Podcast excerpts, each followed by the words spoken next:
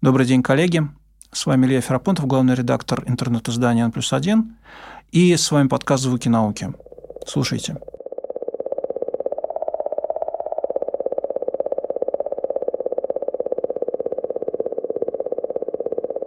Это колебания магнитных полей кометы Чурюмова-Герасименко. На самом деле, сами по себе кометы не могут иметь магнитного поля, потому что они представляют собой своего рода космические айсберги, то есть огромное количество водяного льда, замерзших газов и космической пыли.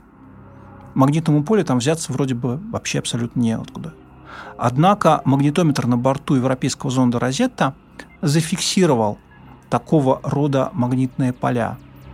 Разумеется, услышать эти колебания мы с вами не можем. Они имеют частоту порядка 40-50 МГц, и чтобы сделать их слышимыми для человеческого уха, их пришлось ускорить в 10 тысяч раз до частоты порядка 20 кГц. Откуда же взялось магнитное поле? Дело в том, что кометы, когда они подходят близко к Солнцу, начинают нагреваться, лед и замерзшие газы начинают испаряться и выбрасывают а, в пространство вокруг себя огромное количество нейтральных атомов. Там их встречает жесткое излучение, которое исходит от Солнца. Солнце является источником рентгеновского излучения, жесткого ультрафиолета, гамма-излучения, которое не доходит до нас из-за атмосферы магнитного поля Земли. Это излучение обдирает электроны с атомов и превращает их в ионы. Эти ионы, двигаясь, создают электрические поля, которые, в свою очередь, создают поля магнитные – Собственно, эти магнитные поля и услышал зонд Розетта.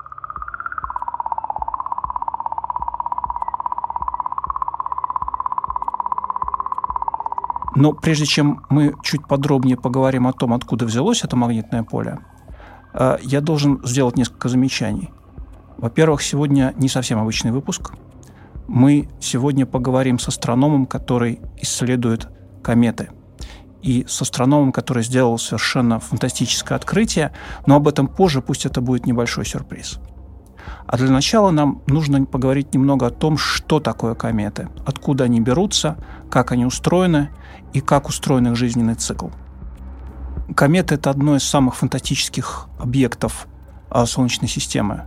Собственно, с глубокой древности люди видят на небе эти зрелища, эти гигантские, распахивающиеся на полнеба хвосты, похожие на сабли. А, собственно говоря, те из вас, кто был достаточно взрослым совсем недавно, в 96 году, в 97 году, могли сами видеть фантастическую комету Хейла Боппа, одну из самых больших комет последних десятилетий. А, это было действительно фантастическое зрелище, потому что ее хвост распахивался буквально на полнеба. Она висела очень долго, наблюдалась очень долго, несколько месяцев. Ее можно было видеть невооруженным глазом среди звезд – и такие зрелища повторяются раз в несколько десятилетий, хотя предсказать их совершенно невозможно, потому что, как правило, те кометы, которые становятся самыми яркими, появляются в Солнечной системе единожды и потом исчезают точно так же навсегда. Либо просто распадаются а, под действием излучения Солнца. Как же устроены кометы, откуда берутся эти фантастические хвосты? Астрономы говорят, что а, комета – это просто грязный снег. Представьте себе, что вы а, взяли снег, подморозили его, а, добавили туда чуть-чуть грязи, и это у вас будет такая миниатюрная комета. С тем только отличием, что кометы состоят не только из водяного льда и пыли, но еще из льда неводяного, из замерзших газов. А это, например, угарный газ, синильная кислота, метан и некоторые другие газы, которые на достаточно большом расстоянии от Солнца тоже превращаются в лед. Собственно, обиталище комет, э, то место, откуда они все берутся, находится достаточно далеко за орбитой Плутона, на расстоянии от тысячи до 10 тысяч астрономических единиц, то есть тысячу или 10 тысяч раз дальше от Солнца, чем Земля. А там находятся, скажем так, остатки строительного материала, который э, остался от э, строительства Солнечной системы. Там не очень много вещества. Э, ученые оценивают общую массу облака аорта э, от одной массы Земли до нескольких десятков. Тем не менее, и там достаточно много комет, тысячи, под действием тяготения э, внешних планет Солнечной системы, под действием, как считается, есть такая версия, а под действием гравитации проходящих мимо звезд, некоторые из них начинают проникать внутрь Солнечной системы. Они вбрасываются э, во внутренние районы э, нашей планетной системы, приближаются к Солнцу, и когда они пересекают так называемую снеговую линию, то есть линию, э, ближе которой начинают испаряться сначала газы, а потом и вода, они начинают испускать хвосты. Как это происходит? Комета приближается к Солнцу, а газы и вода начинают постепенно испаряться, и на ее поверхности возникают такие фонтаны, гейзеры из э, испаряющихся газов. В результате возникает длинный хвост, который иногда растягивается на сотни тысяч и даже на миллионы километров. Благодаря этому хвосту и коме, атмосфере вокруг ядра кометы, мы, собственно, и можем их видеть. Сами кометы очень небольшие, их размер от нескольких километров до десятков. Зато кома и хвост может растягиваться на огромное расстояние, пересекать, например, целиком орбиту от Марса до Земли. Чем ближе а, комета подходит к Солнцу, тем сильнее испарение и тем значительнее, тем величественнее тот хвост, который они за собой оставляют. Для некоторых комет на этом вся их история заканчивается. Если они подходят слишком близко к Солнцу, многие кометы просто распадаются на фрагменты, превращаются в облако пыли и исчезают. Так, например, произошло в 2010 году со знаменитой кометой Еленина, которую называли кометой конца света. Она подошла к Солнцу достаточно близко, а когда мы увидели как она выходит из-за Солнца. Мы увидели только э, облако пыли, облако остатков, и комета это уже никогда к нам больше не вернется. Существуют э, кометы, которые возвращаются достаточно регулярно. Э, к Солнцу они появляются во внутренних районах Солнечной системы э, раз в 70 лет, например, как комета Галлея, или раз в тысячу лет, или раз в несколько месяцев, как э, происходит с кометой Энки.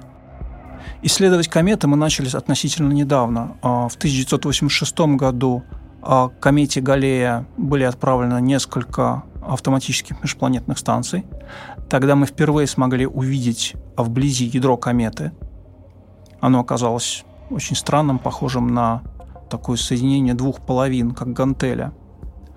А, потом, а, уже в 2000-х годах, мы исследовали комету Вильда, комету Темпеля – а, например, американский а, автоматический зонд Stardust получил и принес на Землю а, пробы вещества кометы, которые он получил при пролете через кому. Послушайте этот звук. Это звучание полевых частиц, которое ловил зонд Stardust.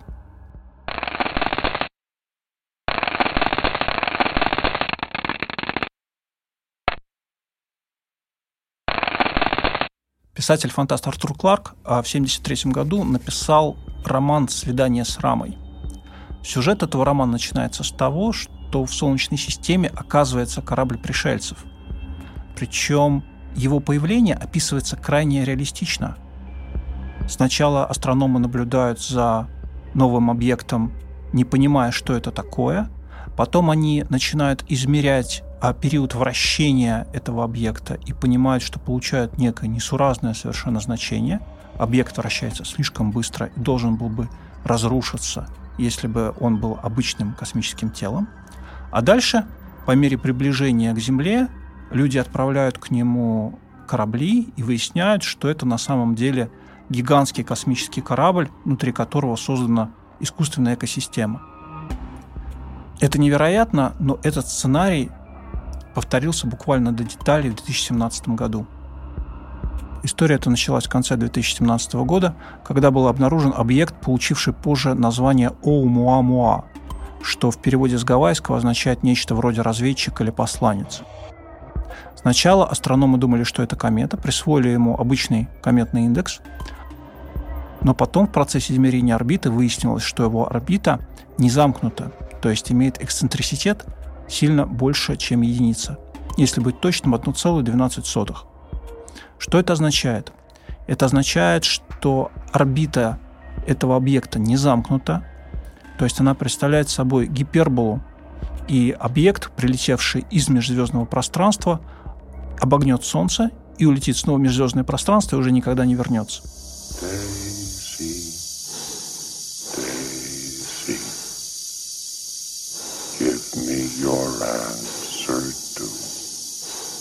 Путем наблюдений с помощью крупнейших телескопов мира, в том числе с помощью космического телескопа Хаббл, удалось выяснить, что у него довольно специфическая форма, он очень вытянутый в длину. Кроме того, а, на его поверхности имеются следы органических веществ. Все это было выяснено с помощью спектральных измерений. Кроме того, ученые провели а, сеанс наблюдений а, в поисках сигналов с этого объекта. Специальные э, телескопы, участвующие в программе, которую финансирует фонд Мильнера, провели сеанс прослушивания частот, связанных с этим объектом, в надежде, что это может быть действительно корабль пришельцев, в точности так, как в сюжете э, романа «Свидание с Рамой». Ну, к сожалению, ничего услышать не удалось. Судя по всему, это все-таки естественный объект. Но у астрономов появилась масса возможностей для спекуляций, для попыток посчитать, сколько таких объектов может пролетать в Солнечную систему за какой-то период. Э, были сделаны разного рода предположения, которые объясняли, каким образом и из какой планетной системы могло быть выброшено это тело. Но поскольку событие было всего одно, никаких надежных теорий на этом построить все-таки невозможно. Однако не прошло и двух лет, как у нас появился второй межзвездный объект, и на этот раз это уже точно комета. На снимках хорошо видно кометную атмосферу вокруг ядра, и открыл эту комету наш соотечественник, крымский астроном Геннадий Борисов, с которым мы сейчас и поговорим. Хорошо. А, ну, сначала, да, а, очевидный первый самый вопрос, да, а, расскажите, как это произошло, как вы обнаружили эту комету? Я давно занимаюсь поиском кометы, и вот э, в этот раз, э, вернувшись из отпуска, решил изменить немного методику поиска комет и своим новым телескопом навестись на предрассветное небо, провести пробный, пробный обзор. 29-го я включился и вот отнаблюдал до 30 утра, понятно, с 29 на 30. Потом после того, как отдохнул, где-то днем начал обрабатывать и к вечеру на последней площадке увидел э, движущийся объект – Э, буквально на краю кадра. Я сразу померил астрометрию, посмотрел по базе Центра малых планет, новый этот объект или старый, и увидел, что он новый. После этого я еще проверил его на э, рейтинг околоземности, рейтинг опасности. Оказалось, что он э, стопроцентно какой-то странный, и сразу я свои наблюдения отправил в Центр малых планет, и за счет того, что вот э, рейтинг, рейтинг опасности у него, или там непонятно какой у них рейтинг, так называемый неорейтинг, вот, стопроцентно его сразу, сразу разместили на страницу подтверждения э, для того, чтобы многие наблюдатели уже могли увидеть этот объект и координаты этого объекта и по возможности навести, чтобы либо опровергнуть, либо подтвердить наличие этого объекта.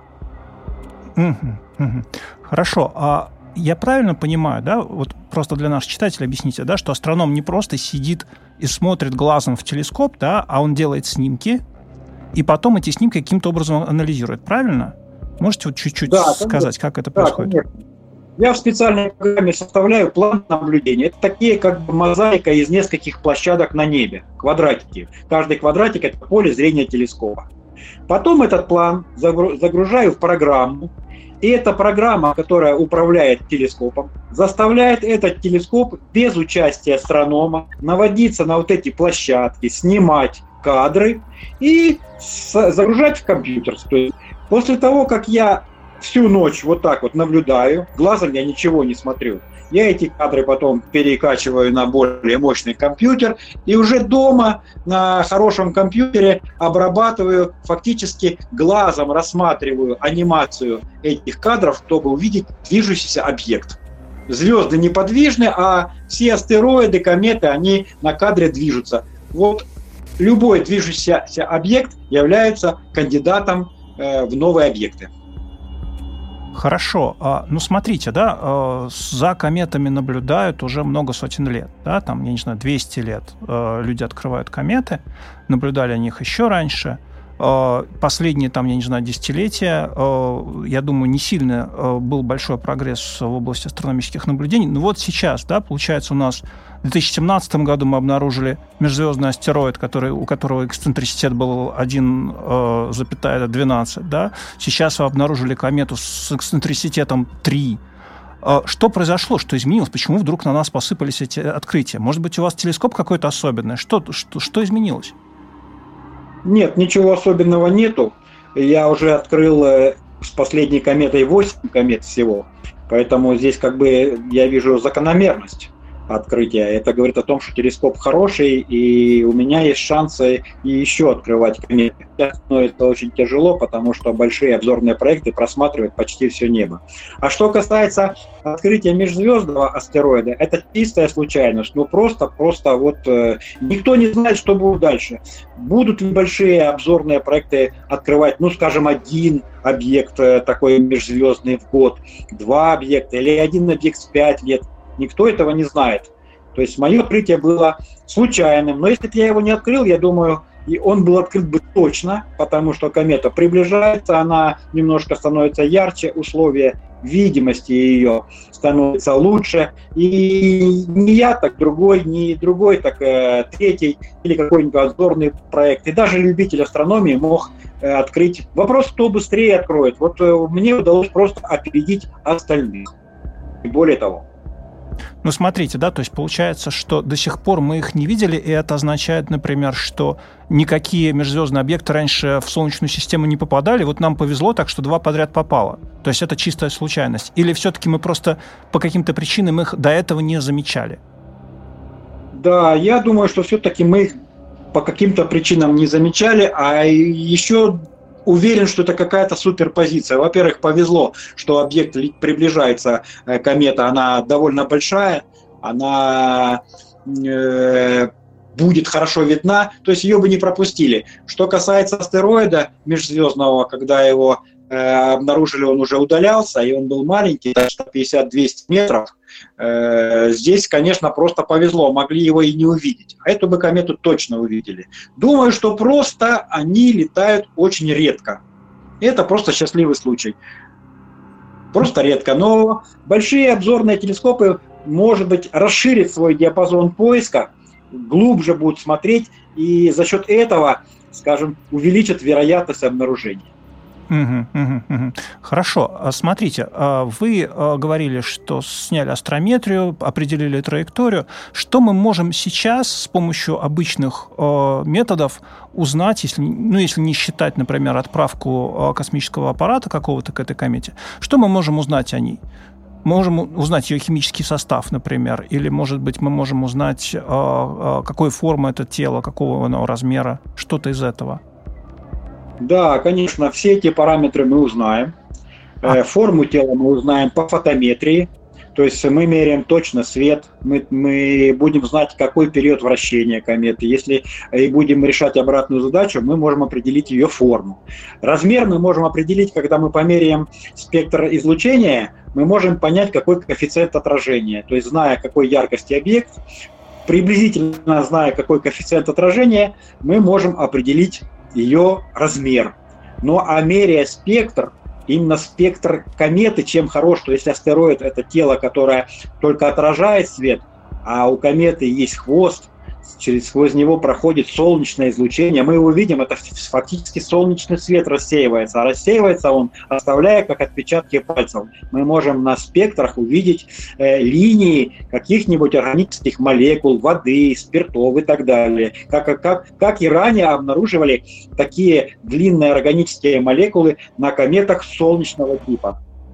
Угу. То есть мы сможем узнать э, химический состав этой кометы так, узнать э, размер ядра, форму ядра, может быть, так, и это, собственно, все. Или есть еще какие-то параметры, которые я не назвал? Ну, мы уточним ее орбиту, точно будем знать скорость, определим приблизительное направление, откуда она прилетела. Ну, направление, может быть, даже точно определим. Единственное, что она могла на пути своем встречаться не один раз какой-нибудь звездой, вот. Узнаем, куда она улетит. Ну, много-много еще можно исследовать. Я не занимаюсь такими глубокими исследованиями кометы, но это же э, тема очень широкая. Просто узнать химический состав – это одно, а интерпретация, мы узнаем, насколько другие звезд, других звездных системах э, какое вещество, как формировались там планеты, по каким причинам могут быть э, э, выброшены вот такие тела из собственных звездных систем, сколько долго они летели, потому что когда они летели в межзвездном пространстве, они не облучались нашим Солнцем, они облучались космическими лучами, галактическими космическими лучами различными.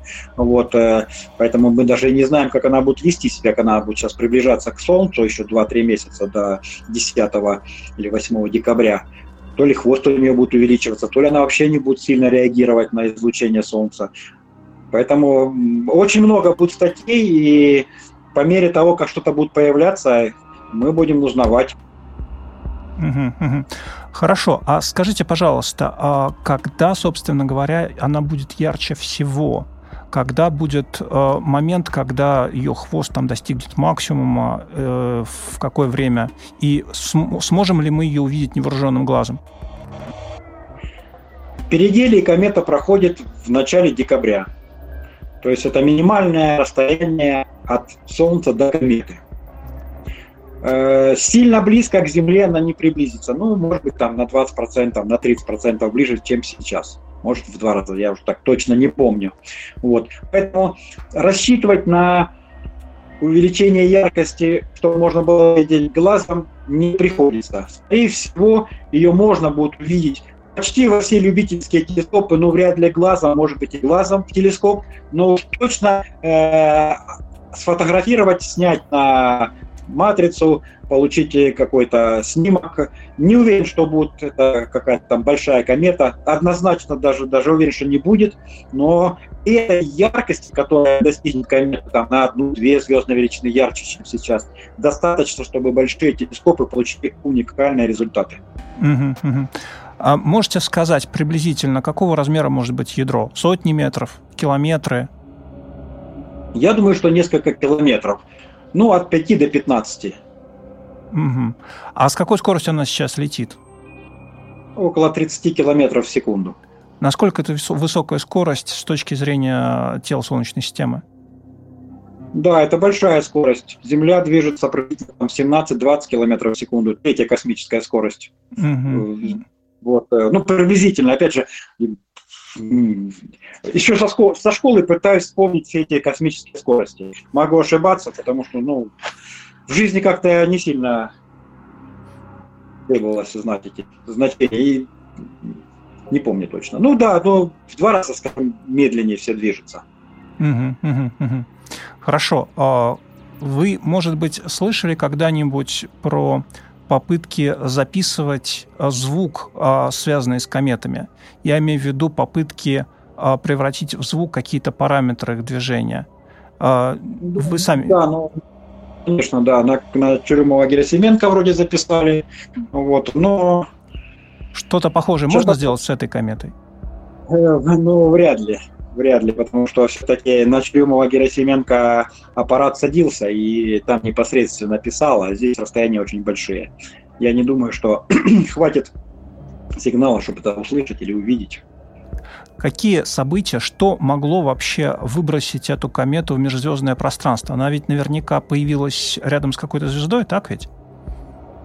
Да, ну, во-первых, э, э, само формирование планетной системы, оно приводит э, к выбрасыванию какой-то части протопланетного облака, ну, может быть, в виде каких-то там э, объектов.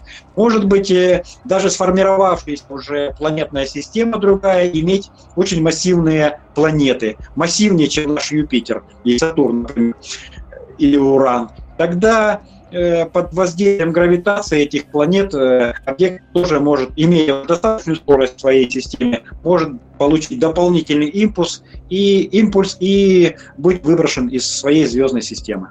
Угу, угу. Хорошо. То есть вы э, по-прежнему будете ее наблюдать, и в декабре, соответственно, мы сможем увидеть ее такой, как бы максимальной яркости, да?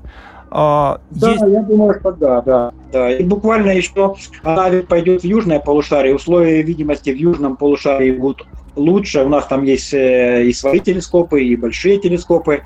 Конечно, будем продолжать наблюдать. Тем более, что э, почти год она будет доступна для больших телескопов. Этого времени достаточно, чтобы получить очень хороший какой-то интересный результат. Многие кометы не переживают прохождение перигелия, да, они просто рас, э, тают под действием э, Солнца. Эта комета переживет перигелий? Она, во-первых, переживет перигелий, я так думаю. Вот, э, но те кометы, которые тают, как вы говорите, э, если комета совсем близко к Солнцу проходит, то да. Вот, а если комета, ну, обычные кометы, которые мы периодически наблюдаем, прилетают там раз в 20, 30 лет, в 5 лет, в 10 лет, они могут выдерживать до тысячи э, этих прилетов, и может только после этого как-то там либо не то, что тают, потому что комета ведь это не просто лед, комета это лед с камнем, может быть, просто активность их пропадает, и они становятся просто слабые. Летучие вещества уходят, э, а сам ну, камень, металл там или что-то просто он не объект становится слабый. Поэтому если комета далеко летает возле Солнца, то она тает, но не исчезает полностью, она просто становится неактивной. Хорошо, вроде бы я спросил все, все что хотел.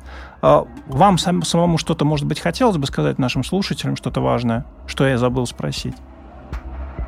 Ну, собственно, мне самому интересно посмотреть, как будут дальше развиваться события, потому что э, добав, добавляются наблюдения, и эксцентриситет почему-то растет. Э, ясно, что он не может расти. Какой он есть, такой и есть. Расти он может, если там кто-то включил двигатель и пытается разогнать объект побыстрее вылететь из Солнечной системы. То есть мне интересно вообще, что дальше будет с этой кометой, какие будут появляться наблюдения. Вот. И у нас в стране очень много, и за рубежом любителей. Я хочу им пожелать э, тоже открыть что-то новое для себя. Кто-то наблюдает кометы, кто-то ищет астероиды, кто-то занимается астрофотографией. Хочу пожелать всем удачи и что-то для себя новое открыть. Пусть даже не обязательно комету, можно и на Луне открыть интересные для себя факты, а может быть даже для науки. Угу. Спасибо огромное. Удачи вам. Да, все, что спасибо, Илья. Нов, новых комет. Спасибо. Спасибо, да, до свидания.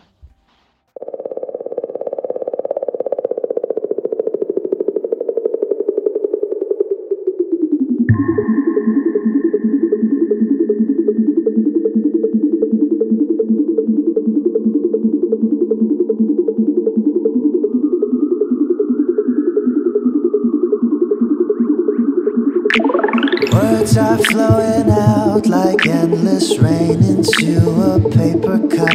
They slither wildly as they slip away across the universe. Pools of sorrow, waves of joy